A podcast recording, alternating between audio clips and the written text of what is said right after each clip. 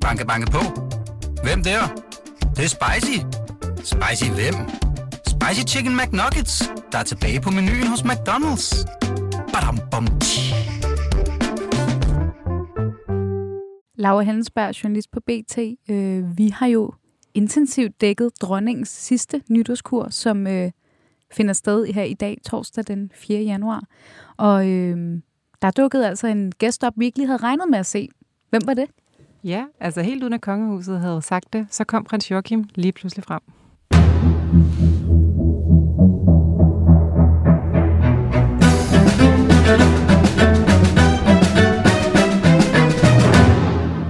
Velkommen til Kongehuset bag kulissen, som nu sender for, ja, hvad er det, efterhånden 4 dage i streg. Vi er on a streak. Der sker jo simpelthen så meget.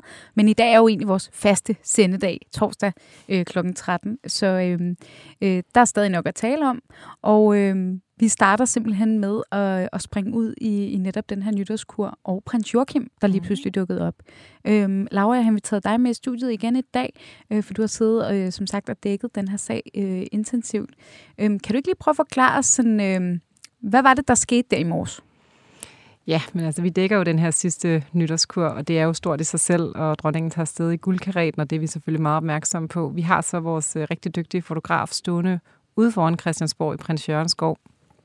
Og man må bare sige, at kongehuset ikke meldt ud på forhånd. Pludselig så træder prins Joachim altså ud af den her bil. Flot i uniform, den høje hat på, og går ind for at medvirke i dagens nytårskur, eller den sidste nytårskur, som dronningen afholder som regent. Ja, og vi var meget stolte, fordi her på BT fik vi det eneste billede af ham. Sådan, det er jo sådan noget, man godt kan lide på sådan nogle arbejdspladser som vores.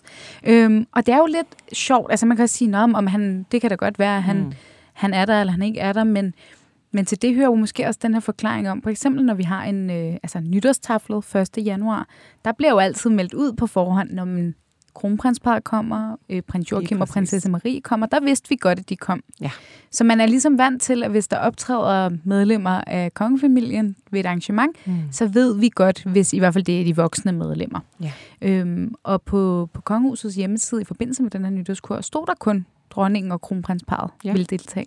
Og det skyldes jo også, at prins Joachim, han var med i dag som det, vi kan kalde en almindelig gæst, fordi han kommer i kraft af sit virke som forsvarsattaché, og det er simpelthen derfor, at han er inviteret med til den her nyhedskur. Han er i den her forbindelse en del af det officielle Danmark på en anden måde. Ja, det er jo lidt sjovt, fordi når man netop nærlæser det, så er det jo i dag en nytårskur for forsvaret, så det giver jo god mening, at alle mennesker, at prins Joachim er med. Men det er jo en lidt sjov dobbeltrolle. Ja. Lige det her tilfælde. Og vi hører jo også, at han gik jo ikke frem foran den fremmødte presse inde i Drabantsalen, som de andre kongelige jo gjorde, da de ankom. Både kronprinsparret og dronningen gik jo forbi der, som der er tradition for. Så det var meget tydeligt, at han kom i en helt anden rolle end den af prins af Danmark. Ja. Ja, han kom jo faktisk som menig forsvarsmedlem på en eller anden måde, ikke? Medlem af den del. Og det er vel også den rolle, han lidt kan se frem til fremadrettet måske. Ja, det tænker jeg jo, at det vi så skal vende lidt i dag, fordi det er jo netop nærliggende, det er også noget, vi har diskuteret meget herinde på redaktionen, at i de her dage, hvor vi ved, at vi om få dage får en ny konge, dronning abdicerer, kronprins Frederik bliver kong Frederik, kronprinsesse Mary bliver dronning Mary. Men hvad skal der så ske med resten? Vi talte jo lidt om prins Christian og hans nye rolle her i podcasten i går. Han bliver kronprins. Men det er jo også lidt nærliggende at sige, hvad sker der egentlig med prins Joachim? Ved vi egentlig noget endnu? Har kongehuset meldt noget ud? Er der nogle officielle meldinger om prins Joachims rolle? Ikke som det ser ud lige nu. Altså, han er jo også stadig ansat, skulle jeg til at sige, som rigsforstander. Det er en rolle, han lader til at skulle bestride efter også, men igen, alting er jo oppe i luften. I går meldte de ud dem her protektionerne, der ophører, og sådan, så det er meget tydeligt, at kongehuset lige er i gang med nu at finde ud af, hvordan det kommer til at se ud efter den 14. Men han er jo tilknyttet sit arbejde i Washington D.C. i hvert fald et stykke tid endnu, og det regner man jo stærkt med, at han gør færdig. Præcis, og altså nu går vi jo så ind i det, man kan kalde lidt spekulationer, fordi det er det jo, når vi skal sidde og gætte lidt på noget, som kongehuset ikke har meldt noget officielt ud om.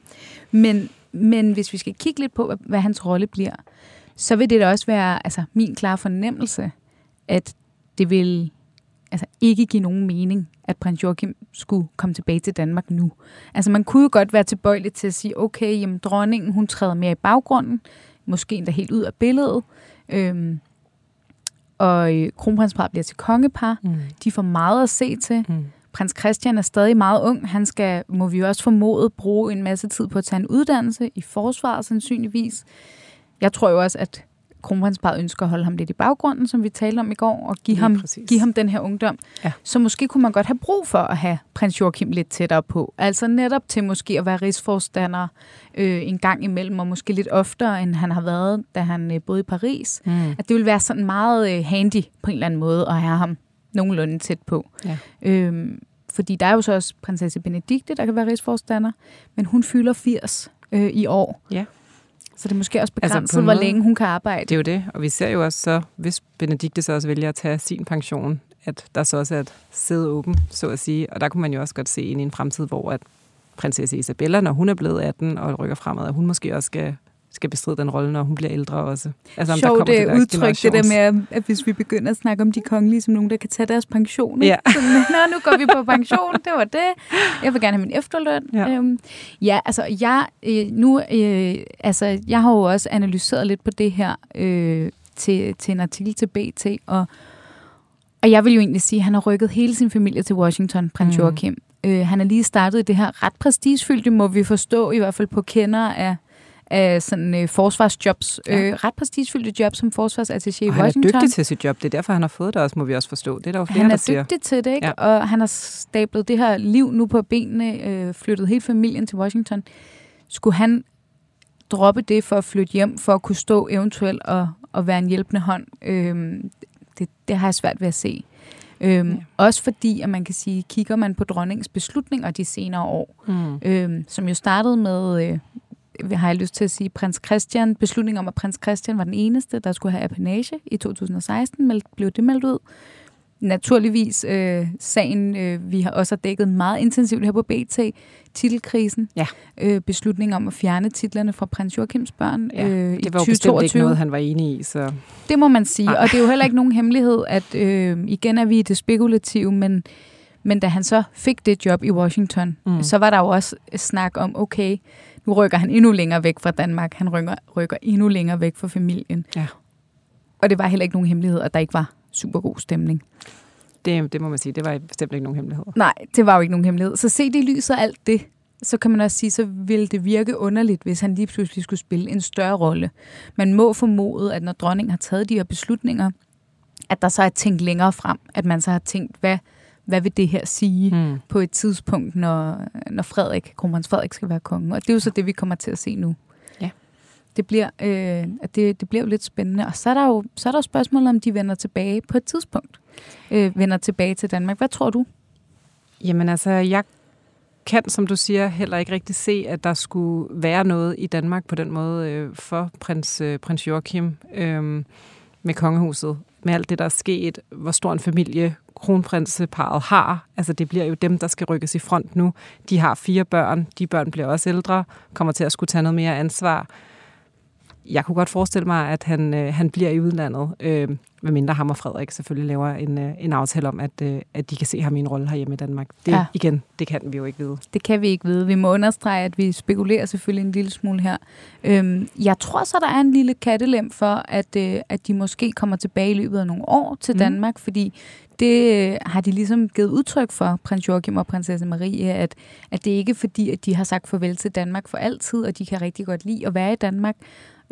Så måske kunne man forestille sig, at om nogle år, at man så måske flytter hjem igen, når børnene måske er blevet lidt ældre, hvad ved jeg. Men jeg tror ikke, vi ser det lige i den nærmeste fremtid, at han vender hjem og kommer til at påtage sig flere opgaver. For det vil også kræve, igen, nu talte vi også lidt om apanage her i programmet i går. Apanagen følger jo også med opgaverne. Det gør den. Så jeg tror egentlig, vi må forvente, at hans rolle bliver rimelig meget, som den er nu, og ikke en større rolle. Selvom at man måske kunne tænke, at han egentlig er rykket tættere på. Men der skal man jo huske, at i affølgen, der er det jo netop alle kronprinsparrets børn, de er jo faktisk før i affølgen, det er jo det, end prins Joachim er. Ja. Og jeg synes også, man må have respekt for, hvor godt han klarede det job som forsvarsattaché. Altså, han har bygget en karriere op. Han fik kæmpe ros for det arbejde, han lavede i Paris. Ikke kun fordi han kunne tale fransk, det var selvfølgelig også en fordel. Og det er også klart, det er derfor, han har landet det andet job her. Så det kan jo også være, at han vil udbygge den karriere hvis det er, han ikke ser sig selv som en større rolle i kongehuset, fordi der ikke er den plads til ham længere, fordi kronprinsens familie er så stor, som den er. Ja. Det er jo lidt spændende nu med det, vi ved nu, og så se hele det her titelspørgsmål i lyset af det. Mm. Man kan ikke lade være med at tænke over, kan vide, hvor længe de har vidst det. Altså, kan vide, hvor længe det har ligget i kortene. Men det er der jo ikke nogen af os, der ved. Nej, det er der simpelthen ikke. Desværre var det ikke lige muligt at stille prins Joachim nogle spørgsmål i dag, da han ankom. Men det har jo også generelt været stilen, efter det her er blevet meldt ud.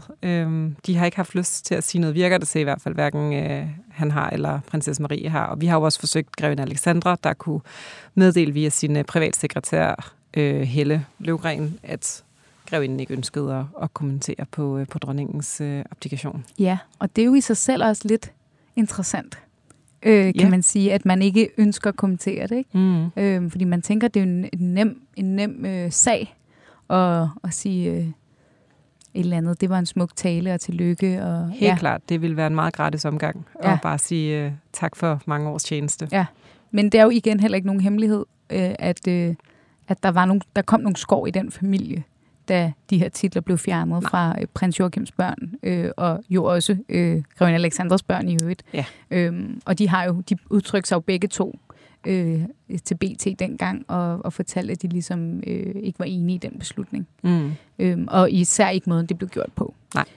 Så det er jo ikke til at vide, om stemningen måske stadigvæk ikke er helt god. Nej, men i forhold til, at man gerne vil vise, at stemningen er blevet bedre med de her fælles arrangementer og billeder, der er stillet op, og vi holder jul sammen på Marcelesborg her den her december, så er det jo interessant, at det så stadig hedder, jeg ønsker ikke at kommentere. Ja. Man gad godt at have været med til den juleaften i år, var? Altså, der må have været nogle interessante snakke. Altså, puha.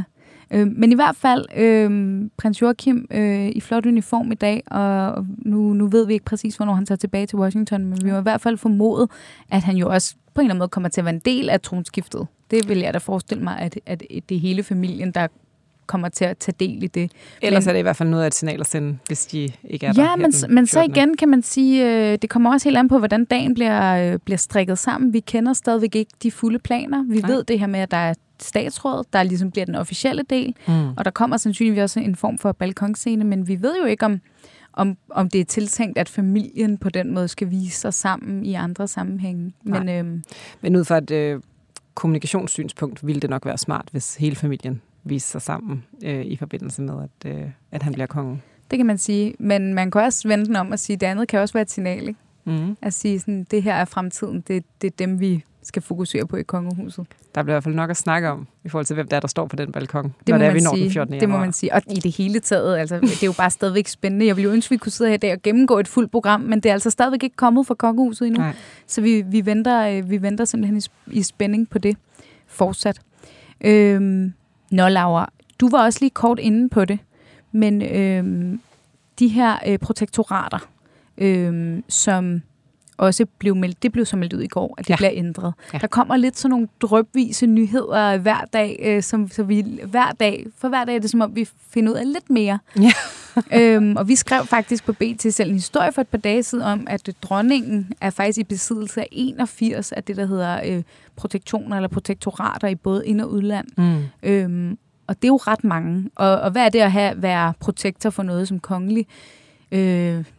Kort fortalt er det jo egentlig, at man på en eller anden måde engagerer sig i den sag. Altså hvis man er protektor for Verdens Naturfonden, så er det fordi, at man er lidt med til at støtte op om det. Ja, du siger vel også, det er noget, der ligger mig tæt på hjertet, at den her gruppe, de her dyr et eller andet, skal have det rigtig godt. Og det vil jeg gerne støtte, vise min kongelige støtte til. Og det blev så meldt ud i går faktisk, at alle dronningen og kronprinsparrets protektioner, de ophører i forbindelse med det her tronskifte. Ja, det hele er oppe i luften. Det hele er, altså det er vitterligt alt, der bare bliver kastet op i luften, og så ved vi ikke, hvor det lander. Og det må jeg faktisk sige, det overraskede mig lidt. Altså igen, nu har vi ikke prøvet at sidde i den her situation, men jeg tænkte, at det havde da været nemt at lade dem køre videre, og så måske tage stilling til dem undervejs. Men det kan jo være, fordi man gerne vil tegne en anden profil af kongeparret, at de skal have nogle sager, som skal tegne fremtiden, som du også siger, ikke? Som det ikke bare... Kronprinsen har været meget omkring sport. Måske det er ikke det billede, de vil have, at kongen skal have. Måske skal han have en lidt mere bred protektorat. Ja, måske da også bare for at sige, nu visker vi tavlen ren, og så bygger vi op fra bunden, ikke? Men hvis vi bare lige skal nævne et par af dem, de protektorater, der er, så er Dronningen for eksempel protektor for Danmarks Idrætsforbund, Gigforeningen, Kræftens Bekæmpelse, Ældresagen, Foreningen Grønlandske Børn og Aarhus Festuge. Ja, spænder bredt, og det er bare lige et udsnit. Kronprins Frederik er protektor for bloddonorerne i Danmark, Dansk Tennisforbund, Red Barnet og Røde Kors. Og Kronprinsesse Mary er protektor for Dansk Flygtningehjælp, Pigekoret, Zoologisk Have, Møderhjælpen, Hjerteforeningen, Julemærkefonden og Dansk Svømmeunion. Det er bare lige nogen, vi kan nævne her. Så det er jo virkelig noget, der spænder bredt, kan man sige. Men det kan også godt være, at de beholder nogle af dem. Det vil de jo nok sikkert gøre, men vi ved det ikke. Ja, og jeg synes det også, man kan se Marys for eksempel. Det også ligger rigtig godt i tråd med det arbejde, hun laver hos Maryfonden. Og det er jo også lige blevet meldt ud i dag, at hun fortsætter i Maryfonden. Og det tror jeg, at ligesom at kronprinsen har Royal Run, der er ekstremt vigtigt for ham, så har Mary også Maryfonden, som er ekstremt vigtig for hende. Ja. Og det er jo godt, at de fortsætter med det, og så må alt andet jo så være op i luften, indtil de kan lave måske en fælles protektoratportfølje. Og det vil jo heller ikke give mening, at fordi de skal være kongepar, at man så lige pludselig ændrede alting. Altså fordi der er jo også den popularitet, de begge to har i befolkningen, bygger jo også på nogle af de sager, de beskæftiger sig med. Så det ville da være underligt i hvert fald, hvis ikke man så kronprinsen engagere sig i for eksempel sportslige tiltag eller idræt. Ligesom det også ville være underligt, hvis man ikke så kronprinsessen engagere sig i forskellige sociale sager, kan man sige. Og kronprinsen har jo så også netop mange af de her andre altså arbejdsopgaver, altså klima, iværksætteri, som vi også kan se på hans protektorater, vi lige nævnte her, altså det her med, det er så også Røde Kors, og det er også sådan nogle andre sager. Men man tænker tit på ham som en sportsprins, men det gør man jo. Der er jo også andre ting. Ligesom det kommer der også bag på mig, nu ved jeg godt, dronningen havde 81 protektorater, så selvfølgelig var der nogen, man ikke kendte til, men jeg var da overrasket over, at det ikke var flere kultursager, der blev nævnt lige her. Ikke? Altså, sådan, hun har faktisk rigtig mange ting, men hendes profil udadtil har været meget med kultur Danmark. Ja, og så er det jo egentlig, og så er det jo også det her med, altså hvad betyder det egentlig at være protektor for noget? Fordi der er jo også nogen, som man måske altså bruger meget tid på, og der er måske nogen, man bruger mindre tid på. Ikke? Ja. Altså det er jo ikke sådan, at hver gang der er en eller anden nyhed fra Københavns Zoologiske Have, at så er kronprinsesse Mary ind over det. Nej, det er klart. Altså, så der er jo sikkert også måder, hvor man kan skrue op, og man kan skrue ned for det her. Ikke? Og det gør de jo garanteret også med så mange protektorater. Altså, så skal man jo også vælge. Præcis. På samme måde var der også en lidt sjov nyhed, der blev meldt ud i går, sådan lidt i samme boldgade. Og det er det her med, at der er 104 danske virksomheder, som er kongelige hofleverandør, som også mister det her prædikat ved tronskiftet. Og det må vi jo så formode, det er jo sikkert på samme måde, at så vil man nok bruge det næste stykke tid på at finde ud af, hvad for nogle virksomheder skal så være kongelige hofleverandør. Ja, altså jeg var jo lidt, og der må du jo hjælpe mig, det ved du helt sikkert mere om, end jeg gør, men jeg tænkte lidt, om det var de ting, som dronningen har haft meget brug for, som nu ikke længere skal være det, eller jeg ved ikke helt, hvordan det hænger sammen. Nej, og det fremgår faktisk heller ikke. Altså det fremgår ikke rigtigt, hvad grunden er til det. Men man kunne bare godt forestille sig, at det netop var lidt samme model som protektoraterne. Ja. At man vil sige, okay, der er en masse, der ligesom måske også bare sådan har været sådan i mange år. Ja. Nu laver vi en helt ny organisation, så nu kigger vi på det igen. Ja. Og kongelig hofleverandør er jo også noget, der er blevet diskuteret meget, fordi for eksempel her under, altså efter krigen i Ukraine brød ud, der var jo også den her debat med forskellige virksomheder, der havde prædikatet kongelig hofleverandør, som så lige pludselig, jeg mener for eksempel Eko var en af dem, som lige pludselig kom ud i noget skidt, hvor det ikke var så super godt, at kongehuset på en eller anden måde blåstemplede det. For det er jo, altså, når man er kongelig hofleverandør, er man jo på en eller anden måde blåstemplet af kongehuset. Helt sikkert. Og et par af de virksomheder, vi kan nævne, der er kongelig hofleverandør i dag, som så mister det, måske får det igen. Det er blandt andet Georg Jensen, Jysk, Lego, Arla og Grundfos, og man kan sige, nogle af de virksomheder er sådan nogle meget danske virksomheder. Ja. Men noget, vi er stolte af. Ja, og det er dansk design og sådan noget, ikke? Men man kan jo også godt stille spørgsmål om, hvorfor skal det være, hvorfor skal det være Georg Jensen, og hvorfor skal det ikke være en eller anden smykkedesigner, eller en anden designer, der er kongelig hofleverandør, ikke? Nu laver Georg Jensen jo også andet end smykker, men den her sådan, hvor vil vi lægge snittet? Og jeg tror da, du har ret i, at mange af dem, der er kongelige hofleverandører, er jo nogen, der også afspejler dronningen. Ja.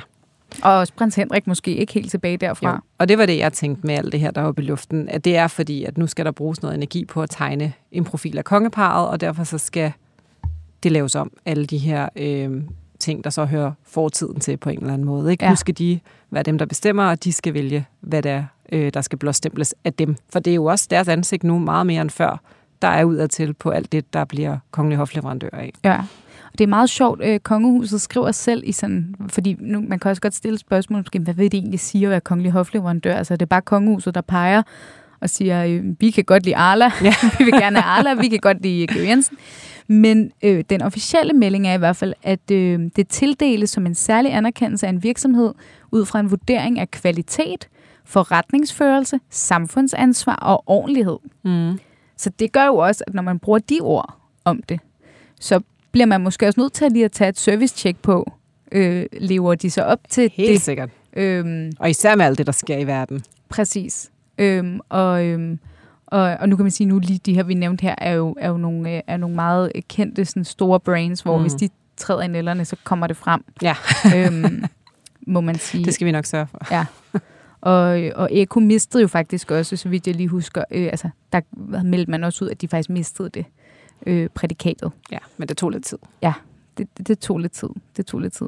Men det er i hvert fald også bare endnu en af de mange ting, der er oppe i luften den næste tid. Altså, hvad skal der så ske med alt det her? Meldingen er så fra kongehuset, at de vil kunne kalde sig kongelige hofleverandør af de her virksomheder frem til 14. januar 2025.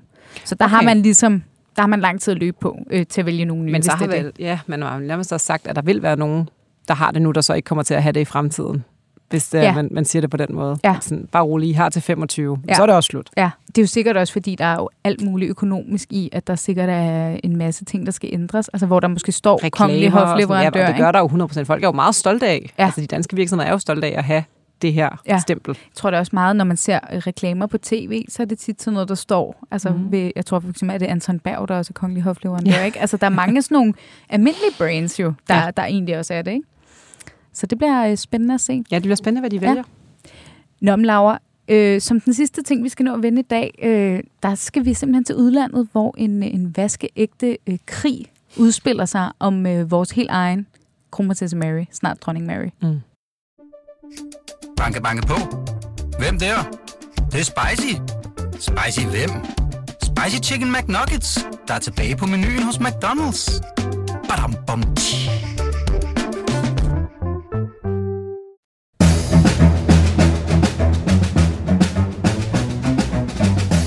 Jeg er jo simpelthen vild med den her historie, vi skal snakke om nu. Den er, det er sådan en, hvor at, man nogle gange bare sidder som journalist og kigger ud og tænker, hvor er det skønt, at, der er så meget udviklet, vi kan skrive om. Kort fortalt, så er det jo, nu bliver Mary dronning, og det skriver hele verden jo også om. Altså, den her nyhed er jo virkelig blevet en global nyhed, forståeligt nok, at det ikke så meget Mary bliver dronning, men at dronningen selvfølgelig abdicerer. Ja. Og jeg ved ikke med dig, Laura, men altså, hvis du skulle svare på, hvor kommer kronprinsesse Mary fra? Hvad for et land vil du så nævne? Ja, men der vil jeg jo nok sige, Australien og Tasmanien, fordi der kan jeg da i hvert fald huske, at det er der, man altid har hørt, hun kommer fra i hvert fald. Du vil ikke sige for eksempel Skotland? Det vil jeg ikke. Nej. Men jeg kan jo forstå, at der er en stor ejerfornemmelse fra skotterne over kronprinsesse Mary. Og jeg vil heller ikke umiddelbart have tænkt på Skotland i den ligning. Altså, man kan sige igen, nu følger vi selvfølgelig alt, hvad der bliver skrevet om kronprinsesse Mary, måske lidt tættere end mange andre, fordi vi også arbejder med det. Men det er jo ikke nogen hemmelighed, at gennem årene har mange australske medier skrevet... Også tit skrevet ting, der er meget løgn om kronprinsesse Mary. For eksempel mange gange udråbt hende til dronning. Det må man sige, ja. Det har de ikke været blege for at sige, at det var hun. Men de har været meget glade for at have en kronprinsesse i Danmark, og australske medier har beskæftiget sig meget, meget med kronprinsessen gennem tiden. Men så i forbindelse med dronningens abdicering her, så er der ligesom udbrudt en form for krig mellem Skotland og Australien. Ja. Fordi Skotland mener jo faktisk lidt, at nu får de en skotsk dronning. Og nu skal vi passe på med at tage side i den her konflikt, som det jo er. Men det sjove er jo, at det så bliver lidt sådan de australske medier mod de skotske medier, der lidt kæmper om. Og det er nogle friske overskrifter, de så får lavet på de her historier. Altså efter at Skotland kom med deres... hvordan en skotte blev dronning af Danmark, så kommer Australien tilbage med Mary, dronning af Skotland. I må have spist søm. Ja. Altså, de går op i det, og de forsvarer hver deres synspunkt. Det må man sige. Altså, det er meget sjovt. Det er vores gode kollega Susanne, der har skrevet den her fremragende artikel. Og hun nævner også, at The Australian også har den her: Vær hilset, Mary, vores flanelklædte dronning, som lever et liv gjort af drømme. Og det er jo meget sjovt. Og så kan man sige, hvad er så op og ned egentlig? Ja. Altså, hvor er hun egentlig fra? Ja. Og altså, der er ikke nogen tvivl om, at Mary er født i Tasmanien. Det er der ingen tvivl om. Og det er hun i 1972. Og der har hun ligesom boet, indtil hun så ligesom mødte kronprinsen i Sydney. Så ud fra det må man jo sige, at Australien burde vinde den her, ikke? Ja. Men, fordi det kan være, du lige kan fortælle, hvad er det så, der gør, at skotterne synes, at Mary er skotte? Jamen, det er jo simpelthen fordi, at hendes far og mor er fra Skotland, og hendes far, han bliver jo faktisk også i Skotland et år efter familien er rejst, og Mary bliver født, bla bla bla, så venter han lige et år, og så kommer han til Australien. Men de er oprindeligt fra Skotland, og ved kronprinsen og kronprinsessens bryllup, der går han jo også ind med kilt på, og fører hende op ad gulvet i kilt, så man må sige, altså stærke referencer til de skotske rødder. Det er der ingen tvivl om. Det må man sige, og det vil jeg så sige, det kom faktisk bag på mig, men det viser sig så, at familien har faktisk et dobbeltstatsborgerskab. Ja. Det vidste jeg faktisk ikke. Det er nok min research, der er lidt mangelfuld her. Men så på den måde, så havde, må vi så sige, kronprinsesse Mary faktisk, da hun bare var Mary Donaldson, dobbeltstatsborgerskab. Ja. I dag har hun så... dansk statsborgerskab, naturligvis. Og hun opgav de andre, da hun blev gift med kronprinsen. Men altså, hun har aldrig boet i Skotland. Det må vi indføre, men det har hendes forældre selvfølgelig. Og man kan også sige, altså, det har Susanne jo skrevet i sin glimrende artikel her, at i bryllupstalen til parret, der kommer hendes far jo også ind på det her med, at nu har de fundet sammen en viking fra Danmark, og McDonald's-klanens Mary, ikke? Altså, så han var også meget sådan med det her med Skotland og vikingerne og deres historie, fælles historie. Så han har i hvert fald prøvet at skabe referencerne. Ja. Jeg har nu aldrig set noget interview, hvor Mary har talt meget om sine skotske rødder. Det har jeg heller ikke rigtigt, og det er også, altså nu for eksempel her kort inden jul, var der jo også meget snak om, at de var på en ferie til Australien, kronprinsparret. Og der har hun jo været nede af flere omgange, Mary, for at besøge familien og så videre gennem årene. Vi har jo ikke så meget hørt hende være på sådan nogle familiære eller sådan nogle ture til Skotland på samme måde. Nej, ikke nu i hvert fald. Må man bare sige, men det kan selvfølgelig være, det kommer.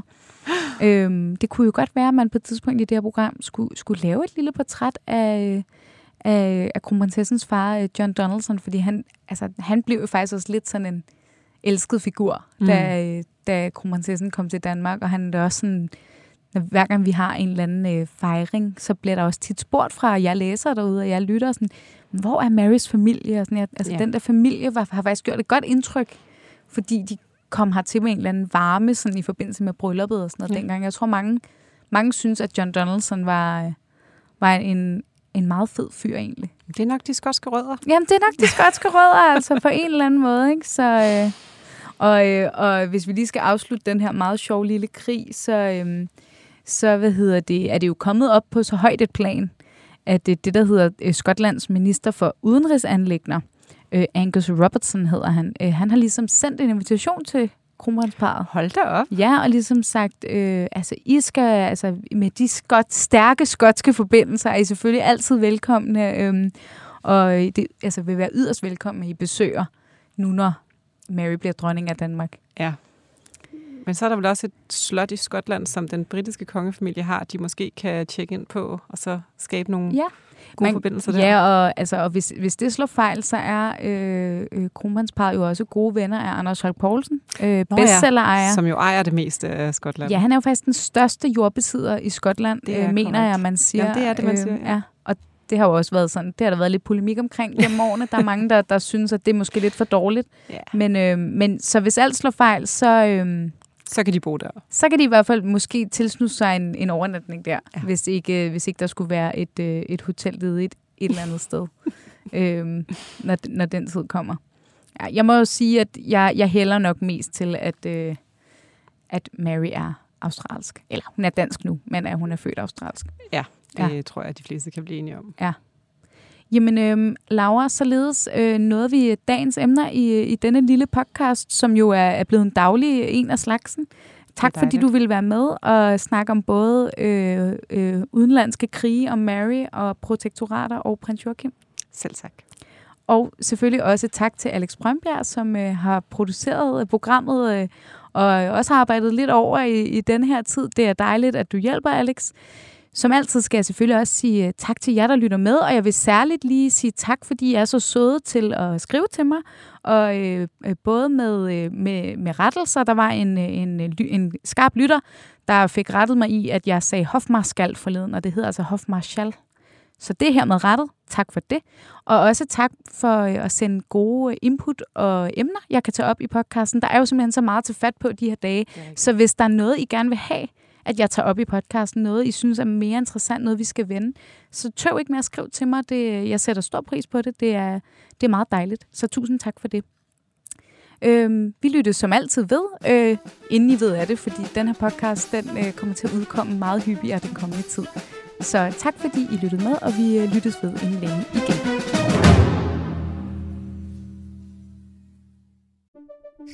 Banke, banke på. Hvem der?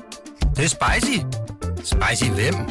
Spicy Chicken McNuggets, der er tilbage på menuen hos McDonald's. Badum, bom, tji.